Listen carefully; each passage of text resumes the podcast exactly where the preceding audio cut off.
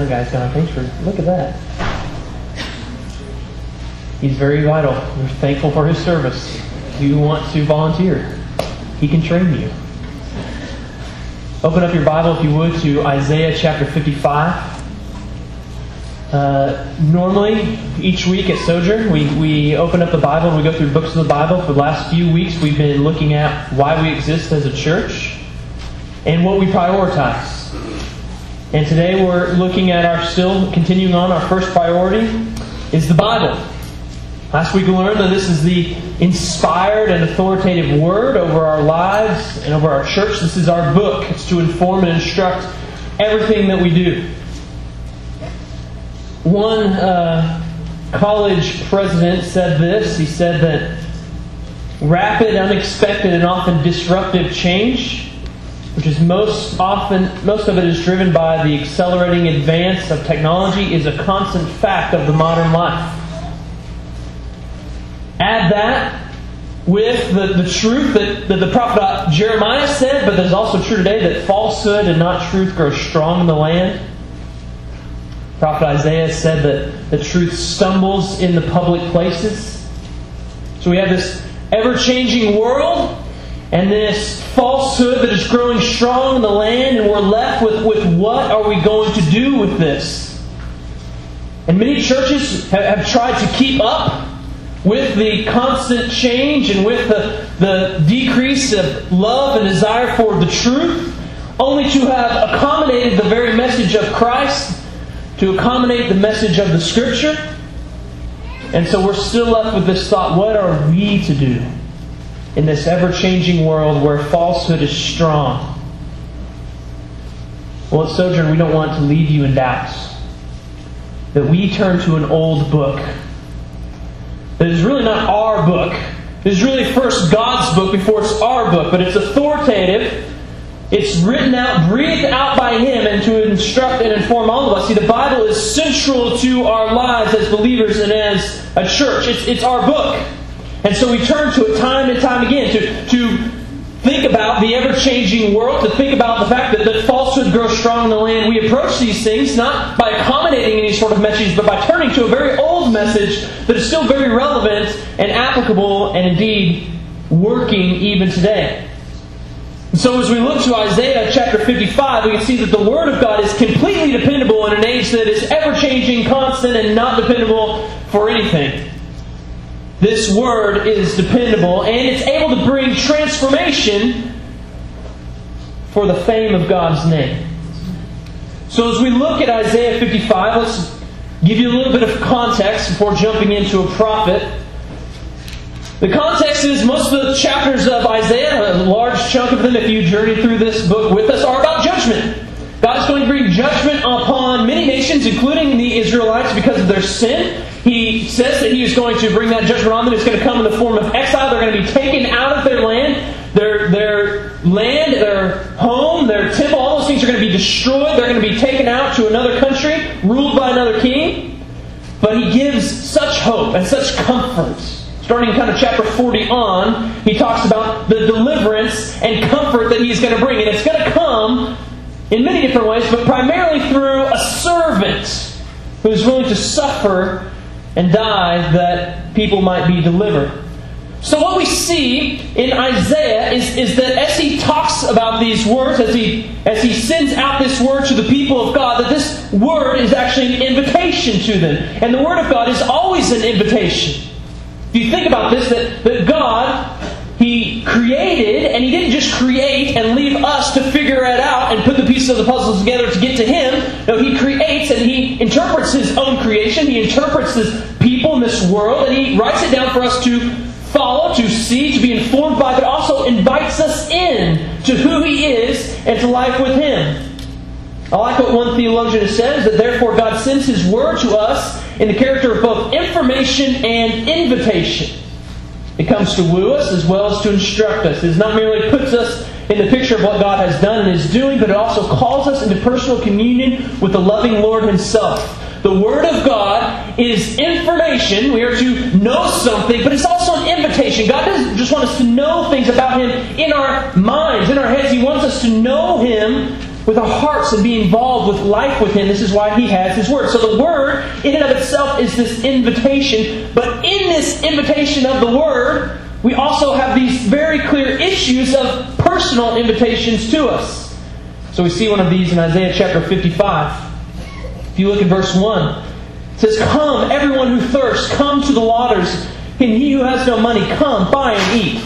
Come, buy wine and milk without money and without price. Why do you spend your money for what for that which is not bread? And your labor for that which does not satisfy. Listen diligently to me and eat what is good and delight yourselves in rich food. Incline your ear and come to me. Hear that your soul may live, and I will make you an everlasting covenant, my steadfast, sure love for David. And so he invites, if you're broke, have no money, says, Come. Why? Why first? There's an invitation for you if you're broke and you have no money to buy. You can come. You don't need to thirst. Come freely. If you're rich, you, you have money and you're buying, and yet you're not satisfied. He says, he says, Come, why, why spend on things that won't satisfy? Come is the invitation. He gives these, these pleading questions. Why? Why will you thirst? Why will you spend your money on the things that won't satisfy you? Come and freely receive. And in the context of Isaiah, what he's talking about is freely receiving what the servant has achieved on your behalf. So the servant comes and he wins his prize. He suffers and dies, but gets his inheritance and enjoins us, invites us into life with him and all that that offers. And so all of us, we, we find ourselves in one of these two places as well. We, we are either the broke and the thirsty, where we have been chewed up and spit out by life where we always seem like it, we meet closed doors, where it's constant striving and no success. It's pain after turmoil after pain, over and over again, repeating the process, chewed up and spit out. But there's still this longing, there's still this thirst. Or you're kind of the other one in verse 2. Why do you spend your money for things that, that don't satisfy? So maybe you do have money. Maybe you do have strength. Maybe you do have power. But over and over and over again, you, you keep spending these things, using these things, and you're not satisfied. There's this constant frustration. You keep going one step further, keep spending, keep laboring, but you still want more. It doesn't satisfy. Doesn't fix your, your problems. And the invitation is for both of those to come. You want to be satisfied? You want to have your thirst fulfilled? Then, then come. If you're poor, you know it's, it's unearned. You can't buy your way in, but you're invited in freely. If you're the powerful and the rich, still unearned, unpaid for. You couldn't achieve it on your own, constantly frustrated. The invitation is to come. It's undeserved. But the invitation is to buy freely, to buy, to delight, to be satisfied in all that God has offered. This is an invitation to believe and experience all the benefits of God at no cost. It's an invitation to life with God based on the work of the servant. So really, there was a cost, but it wasn't to us. It was to the servant. It was at his cost. We know this servant from Isaiah 53 and, and 42 and other places in Isaiah to be Jesus Christ, the one who has finished the work of the servant, who lived the life that we could never live on our behalf perfectly fulfilling the law, dying the death that sinners deserve to die. Not that he deserved to die for his life, but that we deserve to die for our lives. And that he has won for us through his death and resurrection life with God, free forgiveness forevermore. And he invites us into this. And so the word goes out to us as well. And it's an amazing invitation to life with God. It invites us into life personally with God. And this invitation that Isaiah is giving is an invitation to come as you are. If you're broke, if you're poor, if you're thirsty, if you're not satisfied, if you have money, all these things, come in as you are, but not stay as you are. We're going to skip down to verse 6. Seek the Lord while he may be found, call upon him while he is near.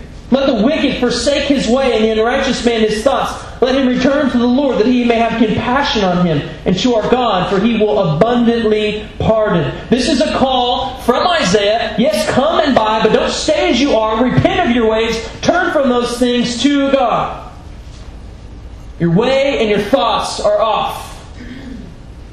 So he gives us some reasons why we need to repent of our ways and our thoughts. There are many reasons, but he says primarily in verse 8 and 9, My thoughts are not your thoughts, neither are your ways my ways, declares the Lord. For as the heavens are higher than the earth, so are my ways higher than your ways, and my thoughts that are higher than your thoughts. The problem with wickedness, the problem with unrighteousness, isn't primarily its consequences. Although those are bad, and those can be deadly. The primary problem with wickedness and unrighteousness that he talks about in 8 and 9 is that they don't rightly image God. That they're not imaging the God who created them. That those who have unrighteous thoughts and wicked ways aren't following the way of their Lord, the one who made them and designed them to be like Him, to image Him, to perfectly reflect back to Him all of His character, all of His nature, all of His person. And so the wicked's ways is different than God and His ways. It's perverted. It goes against the design that God has intended. And the unrighteous thoughts are, are different from God's thoughts. His, his thoughts are high and above, and our thoughts are, are located here on the earth, not on what's above. And God created humanity, humans, all of them in His image, to reflect back to Him all of His greatness all of his character, all of his ways, all of his thoughts, and we have failed to do this. And so, what the Word is doing here, it is confronting humanity in its unrighteousness and in its wickedness, and calling for repentance and to image God. It's a call to the wicked, unrighteous, thirsty, and poor. All of them are included to repent. One pastor says that to repent means a reshaping of our mindset. It's a new way of looking at the world. Your, your way of thinking is unrighteous. You need a new way of thinking. It means rethinking our way and our way of thinking and being and doing. It's a turning away from all those things to the one and true God and imaging Him as perfectly as humanly possible. And see, what the Word does is it will inform us of our wrong way of thinking, confronts us in our long, long way of looking and being and doing, and invite us in that confrontation into life with God. And see, this is what the Bible does, it consistently confronts us with our need to repent. The Bible is offensive to all in some way. And so in our culture, if you want to talk about sexual immorality, that might be something that would be very confrontational in our culture. Many people would bristle up against the things that we would say the Bible is pretty clear here that this is called sexual immorality, and another word for that is sin that is deserving of death. Now that offends our culture. We're not too offended by the message of forgiveness. Other cultures are. Other cultures, the, the, the idea of free forgiveness is a shame and a crazy thought to them. And so the Bible, what it does, as God's inspired word, read that by God, it confronts everybody, every culture, in some way or another. And if it's not confronting you, then I have questions for you. Like, are you reading it? And if you are, and it's not confronting you, then maybe let's get together and read it together. Because it will confront us. Amen. But confrontation is also an invitation to repent of these things to the living God. Turn to Him. Confrontation is an invitation to have life with God and restored fellowship. This is what he says in verse 6. Call upon him while he may be found. Call upon him while he is near. At the end of verse 7, he says, Let him return to the Lord that he may have compassion on him and to our God, for he will abundantly pardon. See, the Lord is not absent or distant from us. He is ready to have compassion. He stands ready to abundantly pardon, and we need abundant pardon. God is revealed in the Scriptures as God who is gracious and merciful, slow to anger, abundant in this steadfast love. He is this one who is so quick to forgive. And He invites us to come, repent, turn from your wickedness, turn from your unrighteousness, and find this compassion and pardon in the one true living God. See, this is an invitation from the Word of God to live life under God's reign and rule, life with Him, have fellowship with Him, where He has abundantly pardoned us, and we are in communion and fellowship with Him. And so the Word of God, as one of our priorities, is an invitation to us. It invites us to life with God. It invites us to turn from our wickedness and find abundant pardon. But it also is this word that is completely dependable. You see, you might hear these things that God is standing ready to abundantly pardon, that He is ready to have compassion, and you have to think that how do we know we're going to get that? How do we know that that's going to come to us? How do we know that God can, can make that true for us? And Isaiah gives us a picture of the efficacy and dependability of the Word of God if you look in verse 10. It says, For as the rain and snow come down from heaven, and do not return there, but water the earth, making it bring forth sprout, and giving, giving seed to the sower and bread to the eater, so shall my word be that goes out from my mouth. Shall not return to me empty, but it shall accomplish that which I purpose, and shall succeed in the thing for which I sent. So the Word of God goes out from the mouth of God like rain and snow that fall to the ground. And for the original readers of this message, or the ones that would have heard this originally, rain would have been life and death. Rain meant food. It meant life. It meant security. It meant seed for the next year. It meant continued stability. And I think in Oklahoma, we have somewhat of a desert climate like some of the original hearers and sometimes of our, our year. We, we get it, right? And we've seen how crunchy and brown the grass can get when there's no rain and how dry and arid it can be, and how much the wind can kick up all the dust when there's not something in the ground holding it down. We, we get that. that. That's part of us as well. And so we understand he talks about the rain coming down and being life, we, we understand that because we see the grass turn from brown and crunchy to, to green and amazing looking, all just from some rain. So when the moisture falls from the sky, it goes to work on the earth, softening it making it green. This is vital work. And the same goes with the Word of God. It goes and it does work. It's a vital work. It goes and it brings life. It goes out from the mouth of God and it does the work of God. We see this in creation. God says, He speaks, He uses words. His Word goes out, let there be light, and it happens. The Word of God does the work of God. God sends out His word, it does work, and it's always effective. It always hits its mark. Rain doesn't return empty, snow doesn't return empty. It waters the ground, it waters the earth, and the word goes out and doesn't return empty either. It works. Hebrews kind of says it this way in Hebrews 4:12, "For the word of God is living and active, sharper than any two-edged sword. It can cut." And it does cut, pierces to the division of soul and spirit, of joint and marrow, discerning the thoughts and intentions of the heart. And this word is utterly dependable. It always accomplishes its work. It's completely trustworthy and effective to its cause. All that it promises, it's going to fulfill. All that it says it's going to do, it will get done. All that it says can be trusted. Have you ever gone to the store to get something and returned empty handed? two weeks ago, well, a week ago, July 4th, I'm, I'm going to the store to get stuff for, for the bash, the, the homemade ice cream stuff. I go to the store, rock salt, it's pretty important. You want the, the, the, ice cream to freeze? I go to the store to get rock salt. I come home, no rock salt. This happens to me often. The very reason I went was to get things for ice cream. I returned empty handed. I go out and I return void.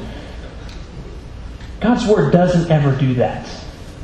And when it goes out to do something, it always does it. It goes out on this rescue mission and it always gets the one who's trying to rescue. It always brings them back. And the reason it's so dependable, the reason it's so trustworthy, is because, as we learned last week, that it's God's Word. And every part of it is breathed out by God. It goes out from the mouth of God and it doesn't return to Him empty. See, there's this really close tie between the Word of God and God Himself. And so if you have a low view of God, you're going to have a low view of His Word. Or if you have a low view of His Word, you're going to have a low view of God. They go together. And so if God is dependable, then His Word is dependable. And if those don't go together, then one or the other is off. If He's dependable, His Word is also dependable.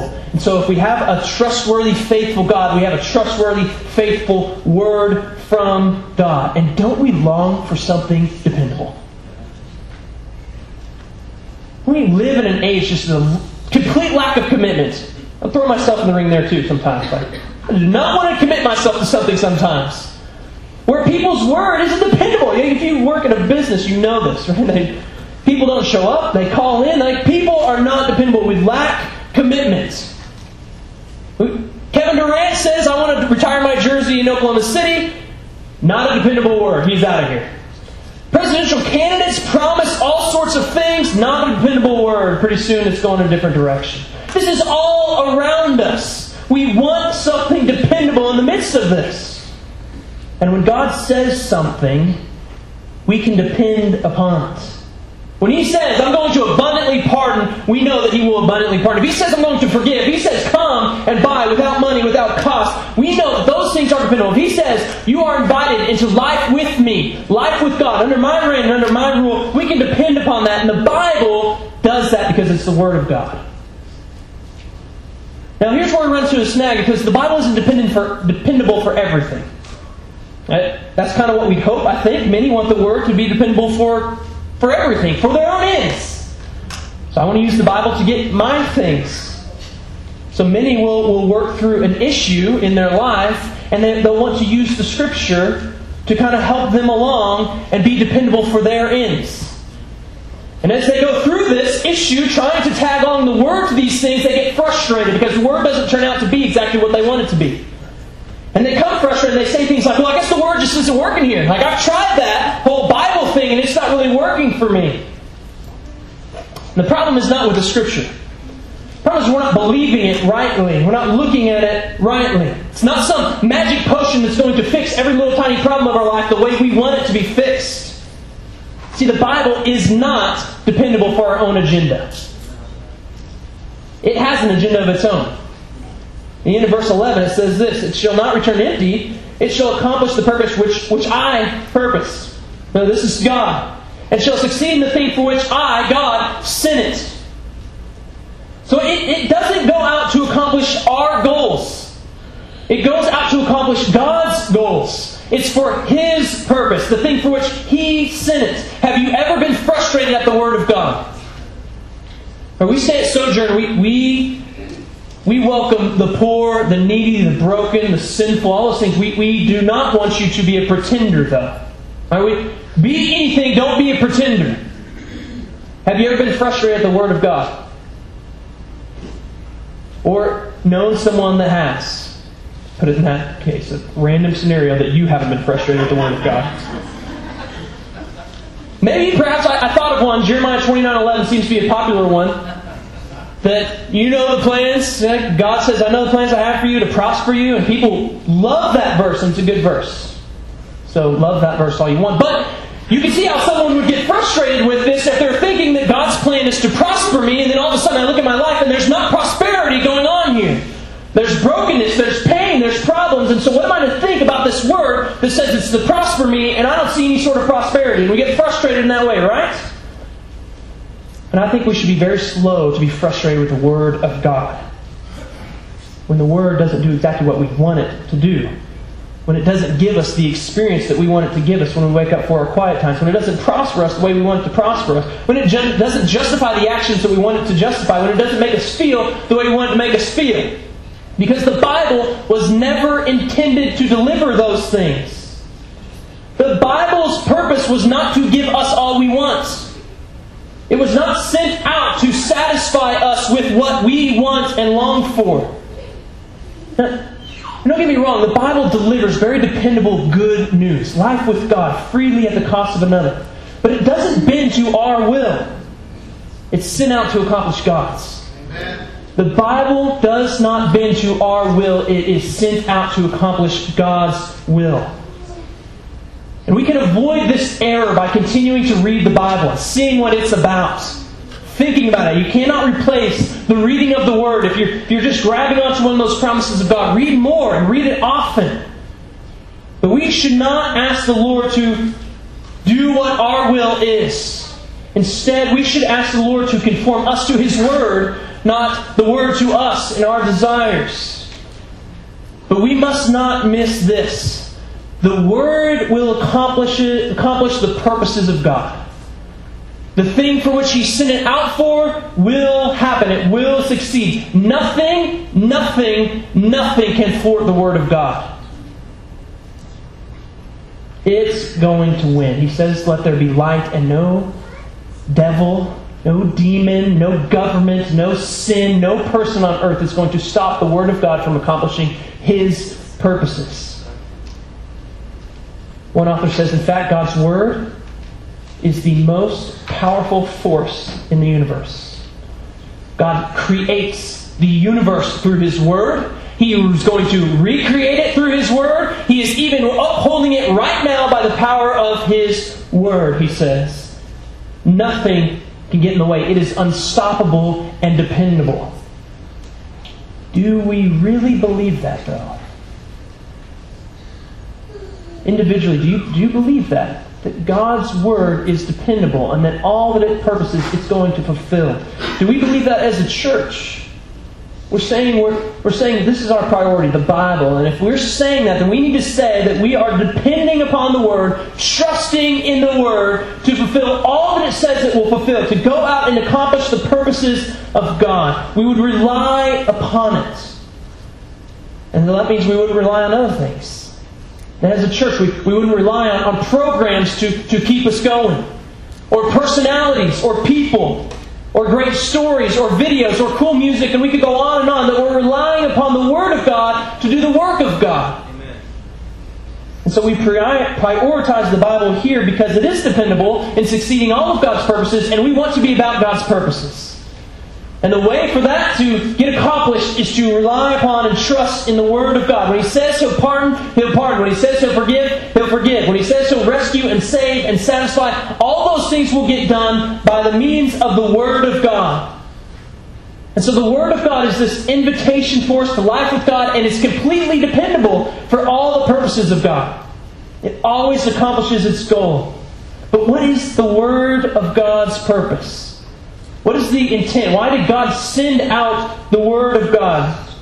Verse 12 and 13, Isaiah says this You shall go out in joy and be led forth in peace, and the mountains and the hills before you shall break forth into singing, and all the trees of the field shall clap their hands, and instead of thorn shall come up the cypress, instead of the brier shall come up the myrtle, and it shall make a name for the Lord, an everlasting name that shall not be cut off. There are two purposes that are so clear in these last couple verses. The first one is transformation. When you plant a thorn and you water a thorn, thorns come up. But here we see a thorn, and what's coming up from this thorn? A cypress. When you plant briars, briars come up. I've never done any of these things, but I'm assuming that it's true to everything else, right? You plant a flower, a flower comes up. Trees don't come up out of those things.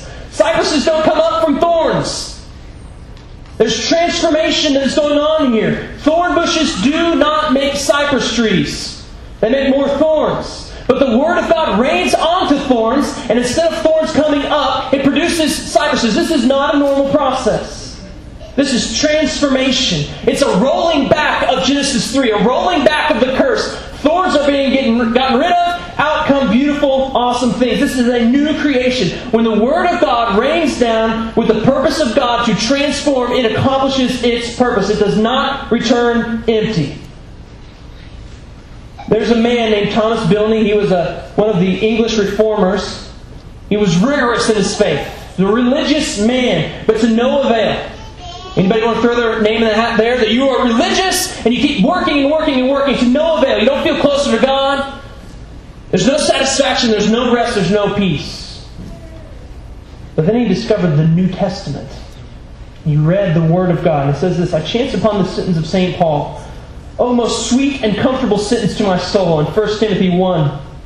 It's a true saying worthy of all men to be embraced, that Christ Jesus came to the world to save sinners, of whom I am the chief and principal. This one sentence, he says, through God's instruction and inward working, which I did not then perceive, did so exhilarate my heart, being before wounded with guilt of my sins, and being almost in despair, that immediately I felt a marvelous comfort and quietness, insomuch that my bruised bones leaped for joy. And after this, the scriptures began to be more pleasant to me than honey or the honeycomb thorns producing cypresses. The great saint Augustine had this restless heart. Even though he's a child of, of privilege, he was an unsatisfied man. And he says this I was speaking and weeping in the most bitter contrition of my heart. And lo, I heard from a neighboring house a voice, as of a boy or girl I know not, chanting and oft repeating, Take up and read, take up and read. And I arose, interpreting it to be no other than the command of God to open the book and read the first chapter I should find. And I seized, opened, and in silence read that section on which my eyes first fell, which was Romans 13, that said, Put on the Lord Jesus Christ and make no provision for the flesh and he said, No further would I read, nor needed I, for instantly at the end of the sentence, by a light as it were of serenity, infused into my heart, and all the darkness of doubt vanished away. The Word of God goes out like rain, and it does not return empty. From thorns we see cypress trees. I couldn't help but think when I read that, the words of, of Charles Wesley's hymn, But long my imprisoned spirit lay. Fast bound in sin and nature's night, thine eye diffused a quickening ray. And I woke, the dungeon flamed with light. My chains fell off, my heart was free. I rose, went forth, and followed thee. How many of us could add our story to those where we were like imprisoned people and God's eye diffused a ray into our hearts, and where there were thorns, there came cypresses. Where there were briars, there came myrtles. Where there was death and the curse, there came life. Maybe some of you cannot add your story to that, and you feel still imprisoned. And I would remind you that the Word of God is an invitation to come to life with God Repent, turn from your sins, and live. Let the Word of God transform your life. The Word of God goes out like rain, and it does not return empty, but it transforms thorns. This is the biblical pattern. You look at the book of Acts. I'm going to go through these very quickly. I think you understand the idea. Acts 2.41, it says, Those who received his word were baptized, and 3,000 were added. They received the word, 3,000 lives were changed. In 4.4, it says, Many of those who had heard the word believed, and the number of men came to about 5,000. In 6.7, the word of God continued to increase, and the number of disciples multiplied in Jerusalem. In chapter 8, 4, it says, Those who were scattered went about preaching the word. And then you might see the Samaritans start believing, and Philip runs into an Ethiopian, and he believes as well. In chapter 9, Paul hears the word of Christ and is transformed by it. In chapter 10, 44, while Peter was still saying these things, the Holy Spirit fell on these Gentiles who heard the word of God. In chapter 13, verse 44, almost the whole city that gathered to hear the word of the Lord. He goes forward in 48 and 49 and says, And when the Gentiles heard this, they began rejoicing and glorifying the word of the Lord. And as many were appointed to eternal life believed. And the word of the Lord was spreading throughout the region. In chapter 16, this is with the Philippian jailer. They spoke the word of the Lord to him and all of his household. In 34, it says, He rejoiced along with his entire household that he had believed in God. We could do this all day long through the scripture. Ezekiel 37, God takes Ezekiel to this valley of dry bones, saying to him, Prophesy over these bones and say to them, O dry bones, hear the word of the Lord. And here's what happened when this prophet who speaks the word of God to dry bones in this valley says, Behold, a rattling and bones coming together. When the word of God goes out, it goes out to transform. And the Word is the means that God uses for that transformation. Not some production, not some dramatic video, not some great music. The Word of God does the work of God. And we want to be a church that is all about the Word of God so we can hear some bones start rattling.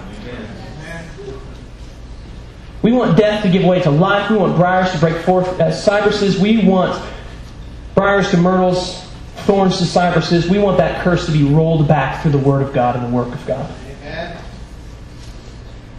So that means that we as a church must rely on the Word of God to transform. And that we're not relying on other methods to transform lives or hearts. We're not relying on dramatic productions. We're not going to rely on great videos. Doesn't it seem odd? We live in this place where, where there's constant media. So if you want to grab someone's attention, use video. Maybe even have some remote controls for us all. That would get people engaged. This is not how the work of God gets done. And so we have a, a place where it's, it's, unique amongst society. Like, this is weird in culture to have the Word of God proclaimed to the people of God. But that's how God wants it to be. And it's been working, and it's, it's going to work.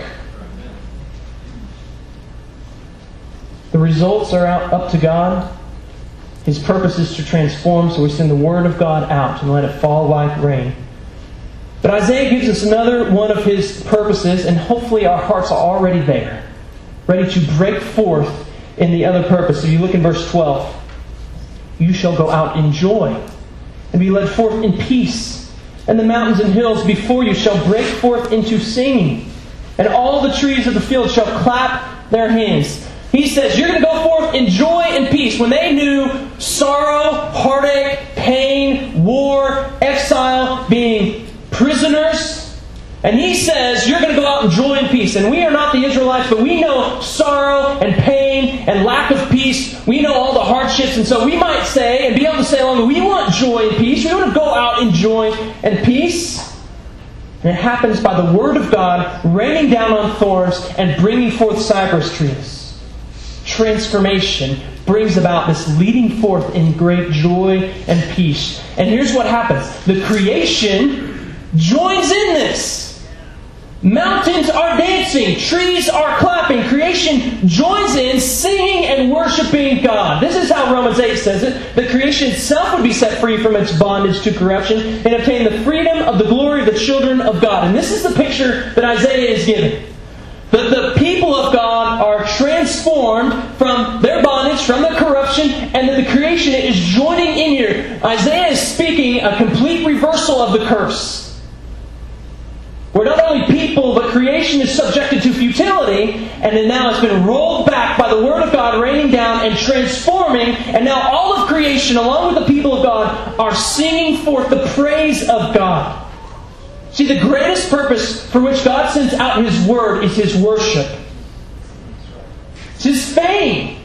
The transformation of the people of God, the transformation of thorns into cypresses, the transformation of briars into myrtles, the transformation of, of death into life breaks forth and ought to result in worship. We see in verse 13, and it shall make a name for the Lord and an everlasting sign that shall not be cut off. The transformation of the people of God going out in joy and peace is for the fame of God's name.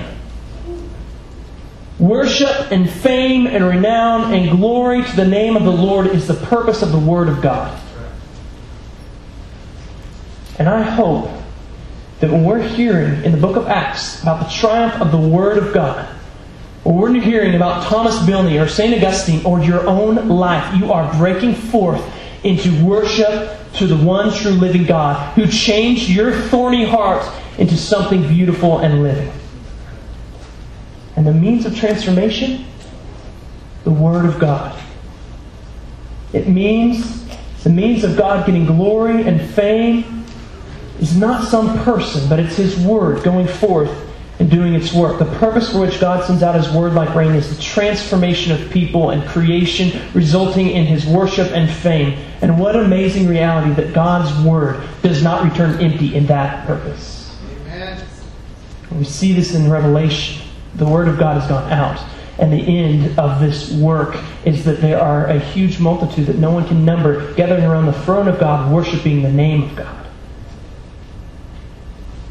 One pastor said this his whole redemptive plan for the universe it hangs on the success of his word. And if the preaching of the word aborts, the purposes of God fail. We just read it does not return empty. And so he continues that though he makes all his plans for universal fame hang on the success of his word, his purposes cannot fail. We live in a time, as Jeremiah said, where, where falsehood, not truth, grows strong in the land. But Isaiah said that the truth falls flat in the marketplace and in the public places. Truth stumbles and falls on deaf ears, it would seem. And that's actually how it's been since Eden. But it's not surprising to us, and it certainly isn't defeating. We're not in retreat. We will never be in retreat because we have the Word of God that goes out to do the work of God. And as Spurgeon once said, said, open the door and let the lion out, and he will take care of himself. He was likening the Word of God to a lion. You don't need to defend the lion, you just turn it loose. This Word it invites sinners to repent. It's an invitation to us. It's completely dependable. It transforms, and it does all this for the fame of God's name. So, church, this is our book. It's completely dependable and trustworthy. We don't need to look for another. We don't need to trust and rely upon anything else. We have the Word of God, and it always hits its mark. So let's let it out. Let's turn it loose in our lives individually, and in our gatherings and in our church. Let's turn it loose.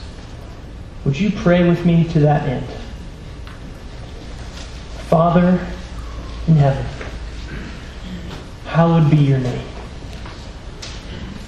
Let your kingdom come. Let your will be done in our church and in this world as it is in heaven. Send out your word through us your witnesses, your mouthpieces. And God, would you accomplish great purposes for the fame of your name? Amen.